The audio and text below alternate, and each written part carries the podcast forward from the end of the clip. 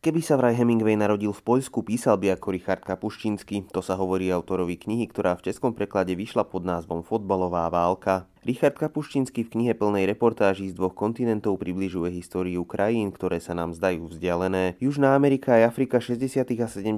rokov sú plné desivých a šokujúcich príbehov. Kapuštinský dáva v tejto knihe šancu zažiť ich na vlastnej koži. Vojnový korešpondent neponúka bulvárne témy, mnohokrát sa ocitol v ohrození života, preto je táto kniha autentickým svedectvom o kolonizácii, rasizme a vojne. Knihou Fotbalová válka vám autor prezradí aj to, ako sa môže z futbalového zápasu stať vojna medzi dvoma krajinami. Kým u nás futbalu väčšinou len fandíme, v Latinskej Amerike je zdrojom konfliktov a ľudia sa dokážu kvôli nemu aj pozabíjať. Futbalová vojna rozhodne nie je prehrou ani pre ľudí, ktorí šport nesledujú, veď o ten v knihe až tak nejde. V Poľsku bola bestsellerom, pretože je veľmi osobná, autor si nedrží odstup, pozoruje príbehy utrápených ľudí a vždy je na ich strane. Z rodnových štátov, konfliktov aj mierových dohôd sledoval niekedy s bolesťou, inokedy s radosťou. Jeden z najznámejších poľských reportérov mal svojský štýl práce, pri ktorom neraz nehľadel Cieľ na ohrozenie vlastného života, knihu Fotbalová válka od Richarda Kapuščinského nájdete v kníh kupectvách.